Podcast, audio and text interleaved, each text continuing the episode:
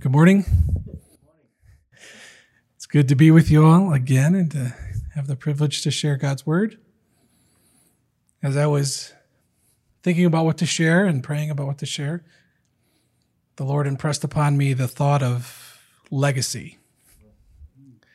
Legacy. Leaving a godly legacy. A few years ago now, we went to the funeral of my grandfather who passed away at the age of 86 and one of the things my family always does when we get together at times like that is just because I've got a very large family.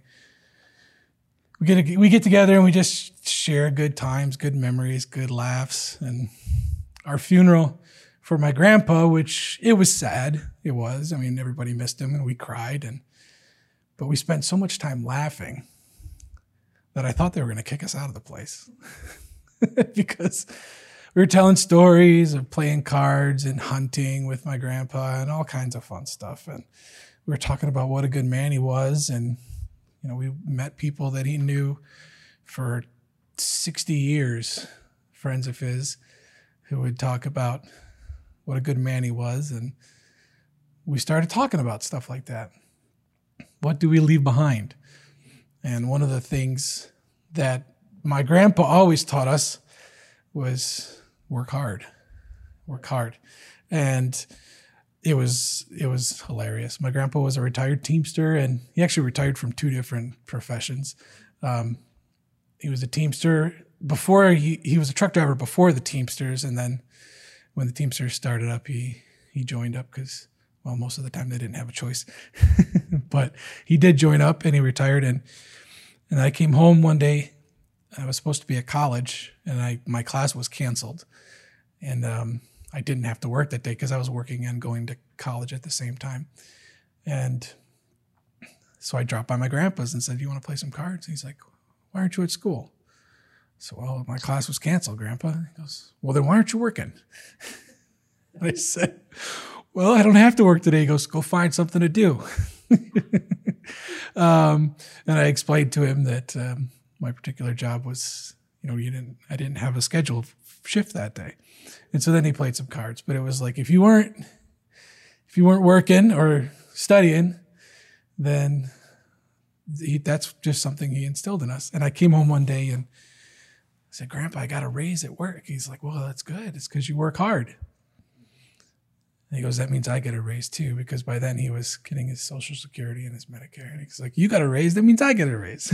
he goes, if you don't get paid, I don't get paid. That was one of the things I, I loved talking about my grandpa with that and playing cards.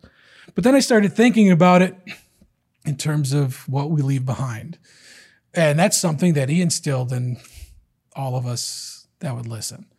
And when I, we went to, we've gone to many funerals, too many, I think, in my opinion, but um, and we, that's something that always comes up, and you always know the kind of person they were by what they're talking about and what they left behind, and what they left behind, and you know we always share Pastor Bailey stories. To this day, we're still reading his books and and sharing stories of our times at Bible school and our times knowing him and and learning from him and and we still talk about it.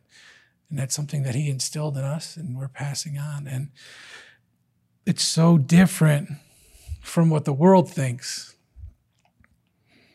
How do you want to be remembered? And what do you want to be known for? And I think the closer and closer we get to re- eternity, the more and more we think about that. But the better off, I think we're better off if we think about that as early and as often as possible. I'm in my second act, if you will. Some of you are closing in on the third act, maybe, but I think you still got some good time left. But we need to think about that. How do we want to be remembered? We're working on our legacy every day.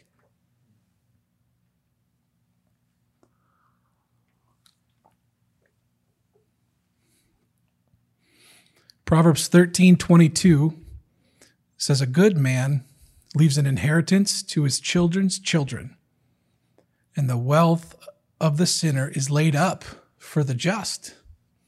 That's an interesting thought for me. Not just the first part, to be a good man or woman we're leaving something for not just our children, but for our children's children. Something that's passed on from generation to generation. And the sinner, their wealth is stored up and given to the righteous. That's interesting as well. The sinner, the, the sinner, the ungodly, they get no inheritance.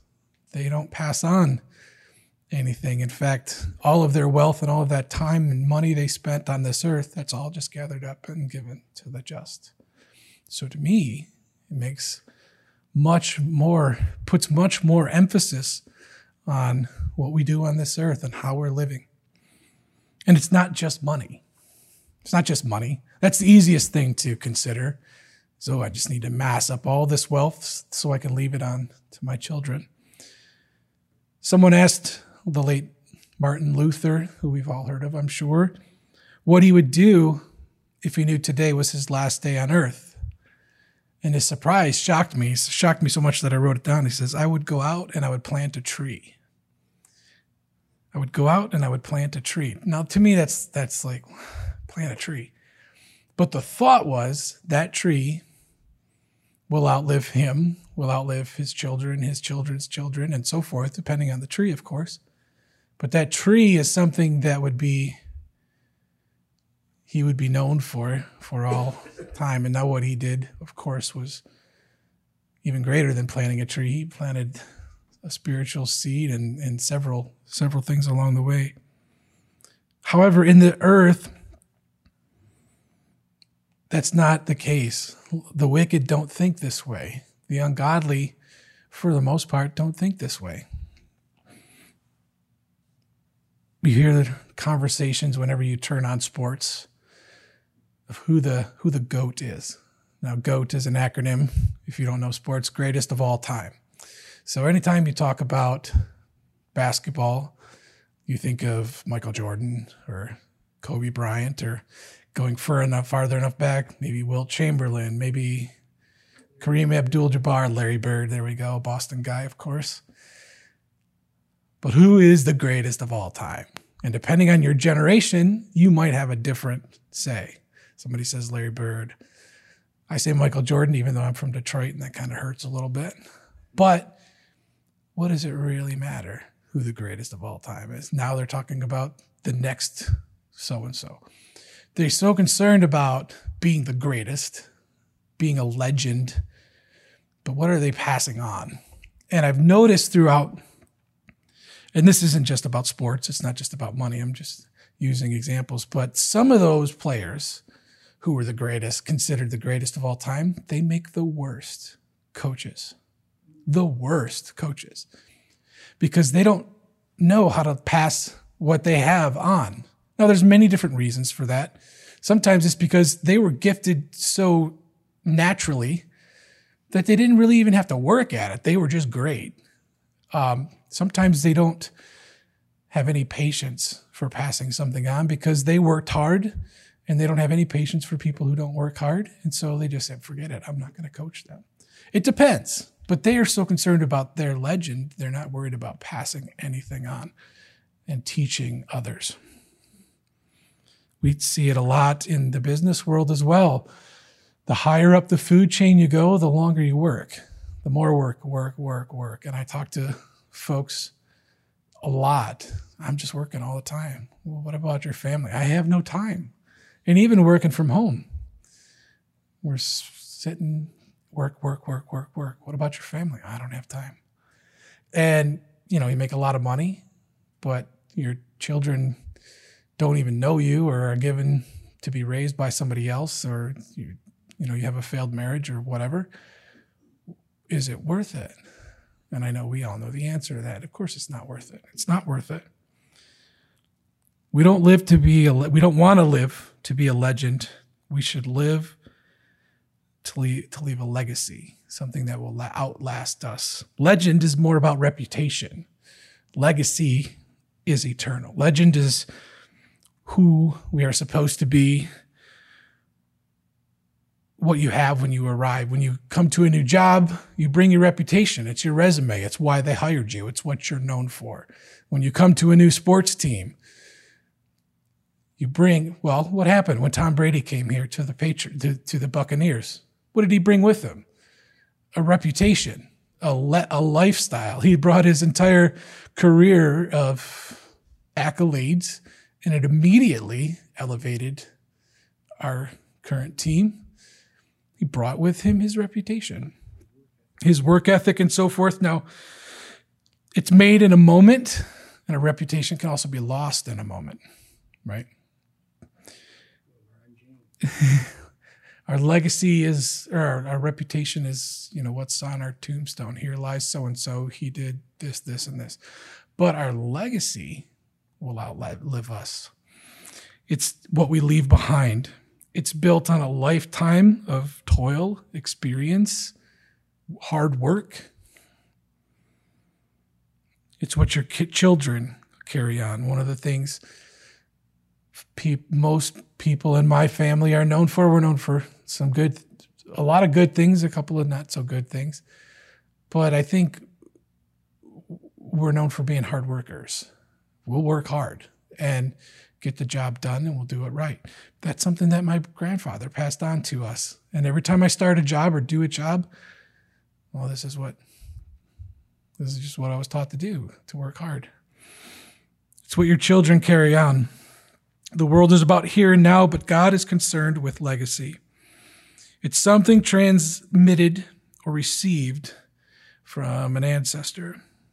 Psalm 103 verse 17 through 18 says, The mercy of the Lord is from everlasting to everlasting upon them that fear him, and his righteousness unto the children's children, to such as keep his covenant, and to those that remember his commandments to them. Passed on the mercy of the Lord, everlasting to everlasting, his righteousness unto his children's children. That's something that I want. That's something that I want, and I know you want as well. Psalm 145, verse 4 One generation shall praise thy works to another and declare mighty acts. The children of Israel, as they were walking and going on their journeys from Egypt to the promised land and even beyond the promised land, how do you think they learned of Moses? How did they learn of Abraham and Adam Jacob and Isaac 400 years later? It's because they were taught by their ancestors. Stories pa- passed down from generation to generation. We have Psalms, we have the books that were written down, passed on from, and they were they were sacred, they were holy, and so holy was God's word that the scribes, when they would write it down, they'd have to completely wash themselves and cleanse themselves. Now, that's because it was God's word and it was holy, but they revered it because this is the legacy of our people. And we're so blessed to have God's word, to share that and to partake of it, passed down to generation. So, what do you want to leave behind? Here are a couple ideas if you don't already have some. Deuteronomy 6, verse 5 says, Thou shalt love the Lord thy God with all thy heart, with all thy soul, and with all thy might. That's a good thing to, to teach people and to leave behind. Love the Lord your God with all your heart, with all your soul, with all your might. Everything that you have with you, within you, everything that you can do, love the Lord, serve the Lord. Teach your children the same. Psalm 119, verse 11 says, I have stored up your word in my heart that I might not sin against you. Here's another thing is to share and instill a love for God's word. To talk of God's word constantly, his ways, his character, and to teach others the same. And it's not just your natural children. Many of you here, your children are already grown and they're on their way. And we can still instill things in our children, even though they're grown. But it's what we're leaving behind to those who are around us as well your neighbors, your neighborhood, your workers. What are you known for? The, the lady in the supermarket who helps you check out your clothes and check out your groceries. How do they know you? Oh, here's that that really nice guy who's always telling me God bless you, or there's that angry guy who's always complaining about the thing's not scanning his thing right. How are you known? Uh, we used to go into Starbucks a lot, and they would know us. They'd know my wife and I. Hey, how you doing? They would. Here's your, you know, drinks already ready or already getting prepared. They know you. They know your face. They know your countenance. Now they don't do that for the people who are always yelling at them and complaining, right? Now I'm not saying just go out and be nice because you want free coffee or quick coffee, but it's how you can influence people. My wife and I don't have children. That's God's choice for us. But we can still, you know, through our church, through, through our interactions with people, we're still leaving a legacy behind. Some other things we can leave behind. Let's look at the Apostle Paul for a moment. He's going to give us a couple of things we can leave behind, and that'll be the remaining focus of this message this morning. Paul was very concerned with his legacy. He was not at all concerned about being a legend. They weren't walking around. You didn't hear Paul say, I'm the greatest apostle of all time, right? Even some of the disciples, when they, before Jesus resurrected, were thinking about who's the best? Who gets to sit at the right hand? Who gets to sit at the left? And God had to, Jesus had to really do a work on those gentlemen before they were ready to, to be where they were you know, in Acts chapter two. And, you know, there was a work that needed to be done because that was their concern. Who's the greatest? Who gets to sit at the right hand and the left? A couple of them even got their mommy involved, didn't they? But that had to be refined, that had to be cleaned up. And they were now more concerned with being leaving that legacy. Philippians 1 23 and 24. This is how concerned Paul was with what he was leaving behind or what was going to be what was going to remain after he left. He says, "I am I am straight I'm torn. I'm torn between the two, having a desire to depart and be with Christ, which is far better." I think we would all agree with that statement. It's better up in heaven with Jesus than it is here on earth. I don't care how good your life here is on earth. It's better up there. Nevertheless, to abide in the flesh is more needful for you. He says, I'm more concerned about you than even I am for myself. Yes, I want to be in heaven with Jesus, but you need me here, which, which is what Paul was saying. He was concerned with what he was leaving behind, preparing the people who were going to remain long after he was gone. And think about if he would have left when he wanted to. What would we have missed? We might have missed the book of Galatians, Ephesians, Colossians, Romans, Hebrews. That's a lot. First and Second Timothy, Titus, Philemon. What would we have missed? Would we wouldn't have any of that? And he would have been in heaven, and it would have been great for him. And I don't know if anybody could fault him. Sure, go to heaven, be with Jesus. That's better. But he says, no, it's better for you that I'm here. And he knew that. He knew that. So much so that he would 1 Corinthians, if you look at 1 Corinthians 11, verse 1, and I don't know if I have this on the slides, but Paul was able to say, Be imitators of me. Do what I do because I'm following Christ. And what was happening here is they were they were getting lots of conflicting stories. They were having people who were teachers coming in and say, "Do this," or "Do this," or "Do this," and people were getting confused. And Paul says, "Joe, no, no, just do what I do because I'm following Christ." And every time I read that verse, I say, "Oh man, could I say that to somebody?" Just follow me around and do what I do. Woo. That's a challenging statement. Just follow me and do what I do because I'm following Christ. If you get confused, if you get lost, forget everything else and do what I'm doing because I'm following Christ. Philippians 4, verse 9 Those things which you have both learned and received and heard and seen in me, do, and the God of peace will be with you. What you have heard, what you have learned, what you have received, and what you have seen in me, do. Woo! Paul was keeping it very real. Everything you've learned, heard, received, and seen, do. Can we say that? Everything you've seen me do, everything you've heard me say, that's I couldn't I couldn't do that. I need to allow the Lord to work in me more so that I can say something like that. But Paul was leaving that legacy behind. 2 Timothy 2, verse 2 All and the things that you have heard of me among many witnesses, the same commit thou to faithful men who shall be able to teach others also. Paul doesn't just stop and say, Everything you've seen me do, do it. He says, Do it and teach others to do it also. Paul knew he wasn't going to be around forever. And he couldn't just say, Follow me because he wasn't going to be around. He says, You learn it, you do it, and then commit it to faithful men and women who will also teach others. That's leaving a legacy behind.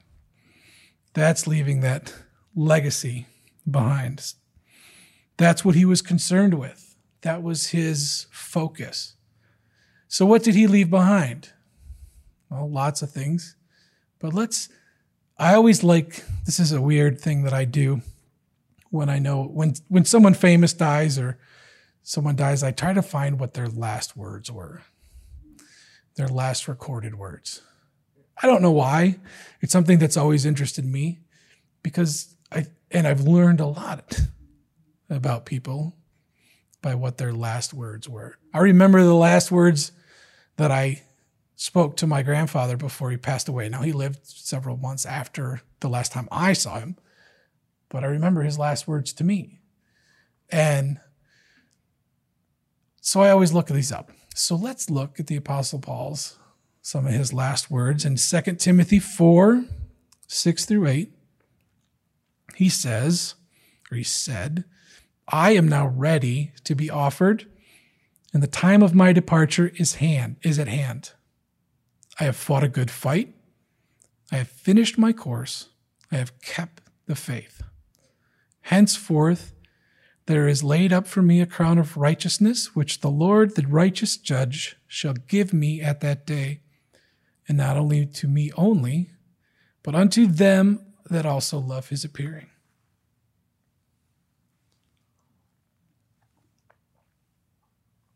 In his last in his last words, in his last words, Paul said, I fought the good fight. I finished my course and I've kept the faith. He says, I'm ready to be offered. He didn't go out saying, I'm the greatest. He didn't go out saying, I'm the best there was, the best there is, and the best there ever will be. I'm the greatest of all time. He said, I'm ready to be offered. The crown that's waiting for me is in heaven, it's not here on this earth. He says, I've fought the good fight, finished my course, and I've kept the faith. So let's look at fought the good fight. Every day is a battle. Every day is a battle. You hear recovering addicts say it all the time.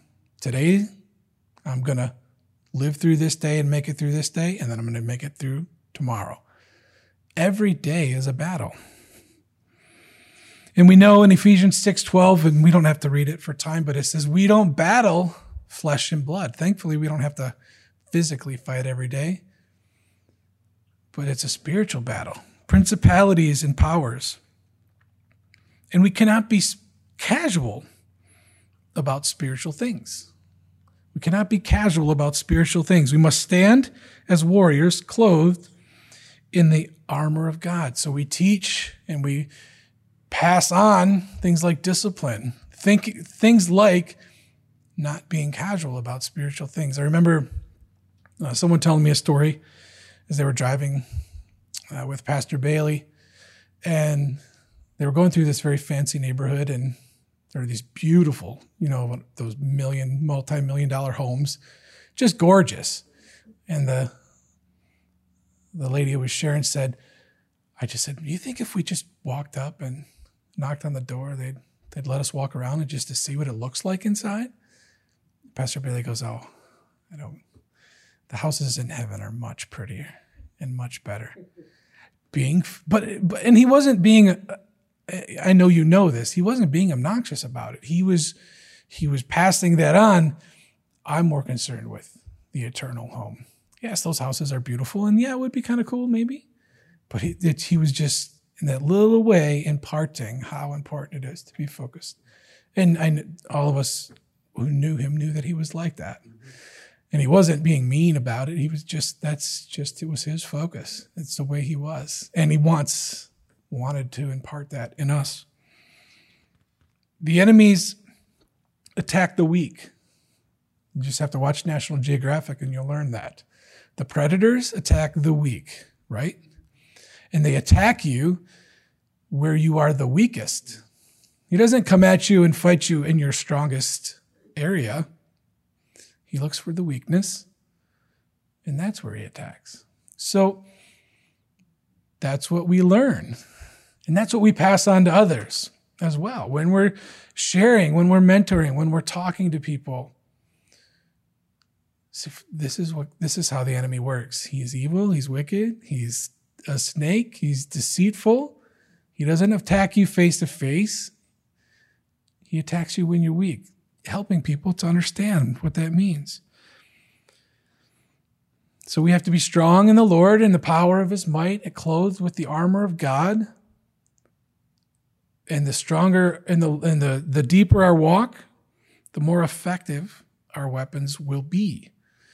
The Romans, the Spartans, the current military, they don't just sit in the barracks and say, well, we're the best, we're the warriors. And then the next day get up and go fight a battle. No. I was talking, I, I was reading an article about the Navy SEALs. I think it was the Navy SEALs, special ops somewhere, the elite of the elite of the elite. And they spend more time in training than they actually do fighting more time training and rehearsing and drilling and doing all of the procedures, the communication, the movement, the shooting. They spend years, it was six to eight months training for a three or four week deployment. It was something like that. Don't don't fact check me, but it was something along those lines before they go on a deployment. Constantly training and drilling, getting strong, so that when was time came, the, when the pressure was on, it was muscle memory. It was automatic. It was not like, oh, what do I do?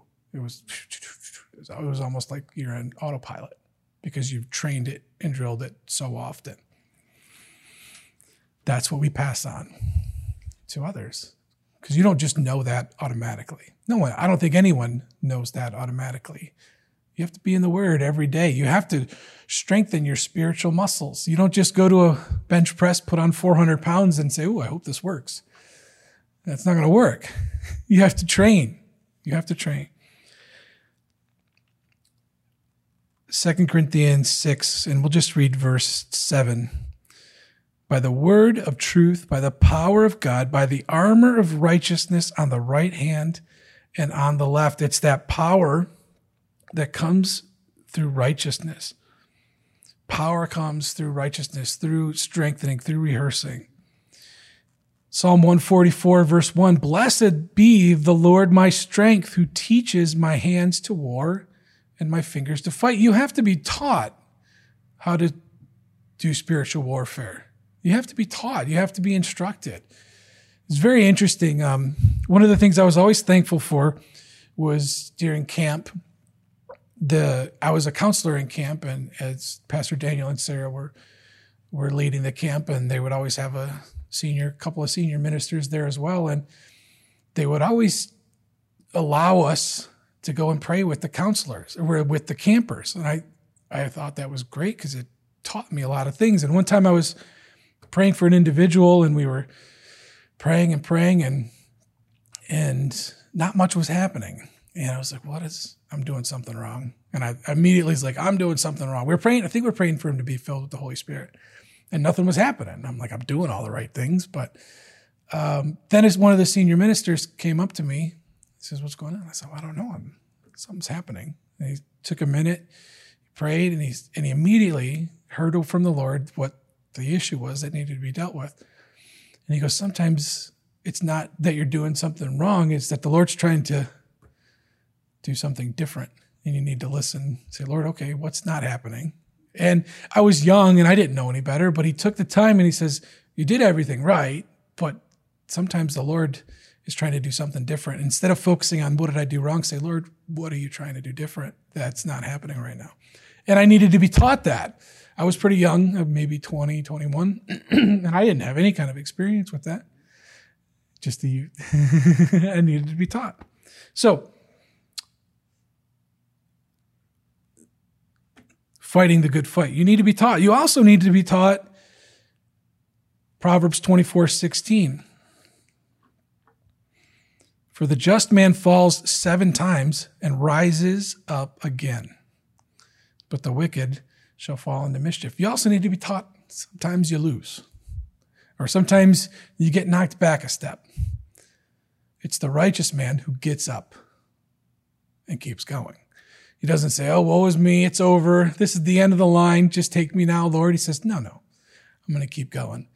And I remember this verse a lot because we often have mistakes. We often make mistakes. Or maybe, or the Lord is showing us something that needs to be cleaned up or or to deepen our walk. And you don't and rather than saying, Oh, woe is me, I'm miserable, saying, Lord,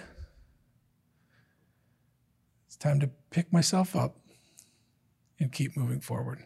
Amen. All right. Finish the race. Once you start, you have to finish.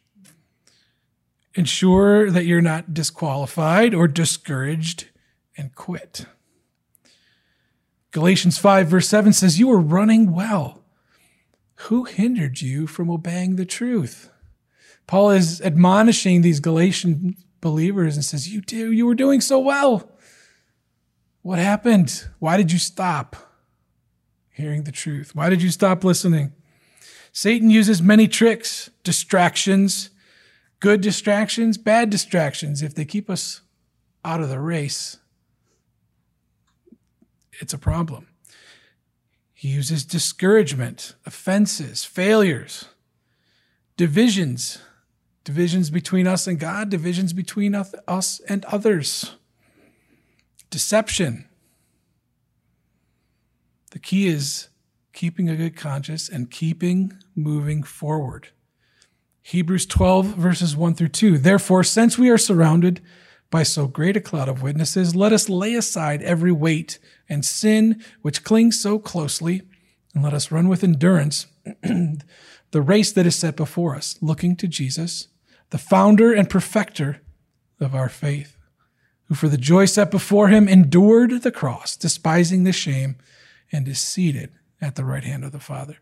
The thing I want to focus on here is finishing the race. And what is essential when you're running? I ran a couple of 5Ks in my life. I was in track and field, and you wanted to be as light as possible. Why? Because running is hard. it's not fun.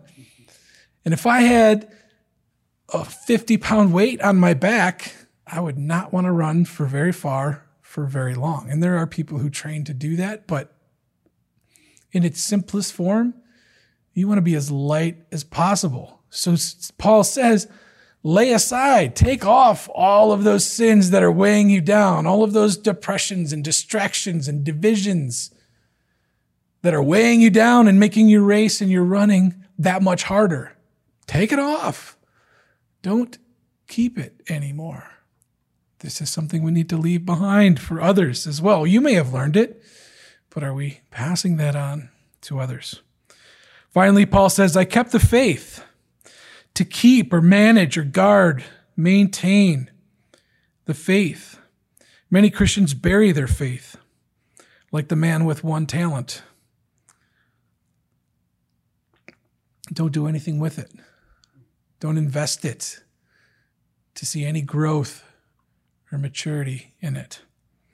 We must watch over, maintain, pursue God daily. Don't live to please man, live to please God. People concerned with legacy live sacrificially because they're living for something greater than themselves. Paul could have lived any kind of different life. But what did he do? He made tents or fixed tents to get enough to live so that he could spend his life traveling and ministering. So a little bit unfaithfulness.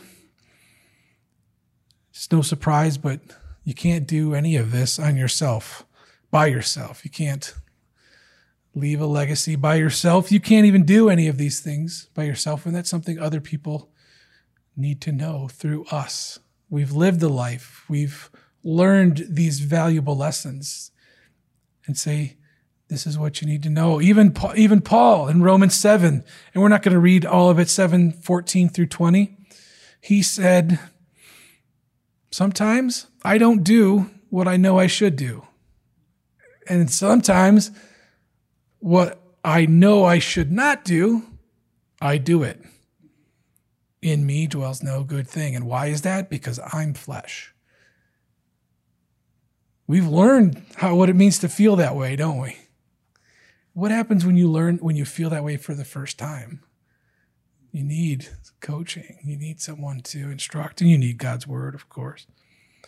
You need Romans 8, 1 through 4. They need to know there is therefore now no condemnation for those who are in Christ Jesus. For the law of the Spirit of life in Christ Jesus had set you free from the law of sin and death. It's walking according to the Spirit, not to the flesh.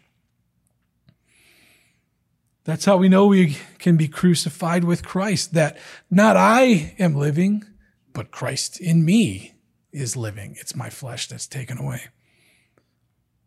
And we learn Philippians 4:13 which says I can do all things through Christ who strengthens me. I'm going to close with a story when we're on the topic of finishing the race. 1992 Summer Olympics. I believe they were in Barcelona. We're in the 400 meter semifinal, which is one time around the track. Doesn't seem that far, but when you're sprinting, it's pretty far. And there's this athlete by the name of Derek Redmond. He's from the United Kingdom. He was in the semifinal and he's on the about 150 meters in, completely tears his hamstring. And if you watch the video, you can look it up. Falls right to the ground, just goes straight down. But something within him says, I'm going to finish. I'm in the Olympics. And he gets up and he tries to run, falls right back down. I mean, with a torn hamstring, there's not much you can do. And he gets up and agony on his face. It just makes you want to cry when you watch it. And he's limping and struggling. And then, out of nowhere, somebody comes out of the stands and grabs him, puts his arm around him, and they walk through the finish line. You know who that was? It was his dad, his father. Grabs him, puts his arm around his shoulder, says, I got you. They finish the race. You can't do it on your own. I can do all things through Christ who strengthens me. Is exactly that story. It's not, I'm to, I, I when boxers and fighters put that on their trunks, okay, that's great. Christ's to give me the strength to beat another man. That's not what that verse is all about. The verse is, I'm going to put your arm around me and we're going to make it through. We're going to finish the race. Your flesh might want to be a legend, maybe the greatest of all time, but legacy is selfless. Legacy is, I fought the good fight. I finished my course and I've kept the faith. Amen. Father, we thank you for this time in your presence. We thank you for this word and encouragement, and we ask that you would help us all to focus not on our own reputation, our own legendary status, although it is important to, to have a good reputation, and we know that. But Lord, help us be focused on that which is eternal, what we leave behind, the legacy that you've done in us that we can pass on. We thank you. We just ask that you bless this word to our hearts and be with us the remainder of the day. In Jesus' name. God bless you.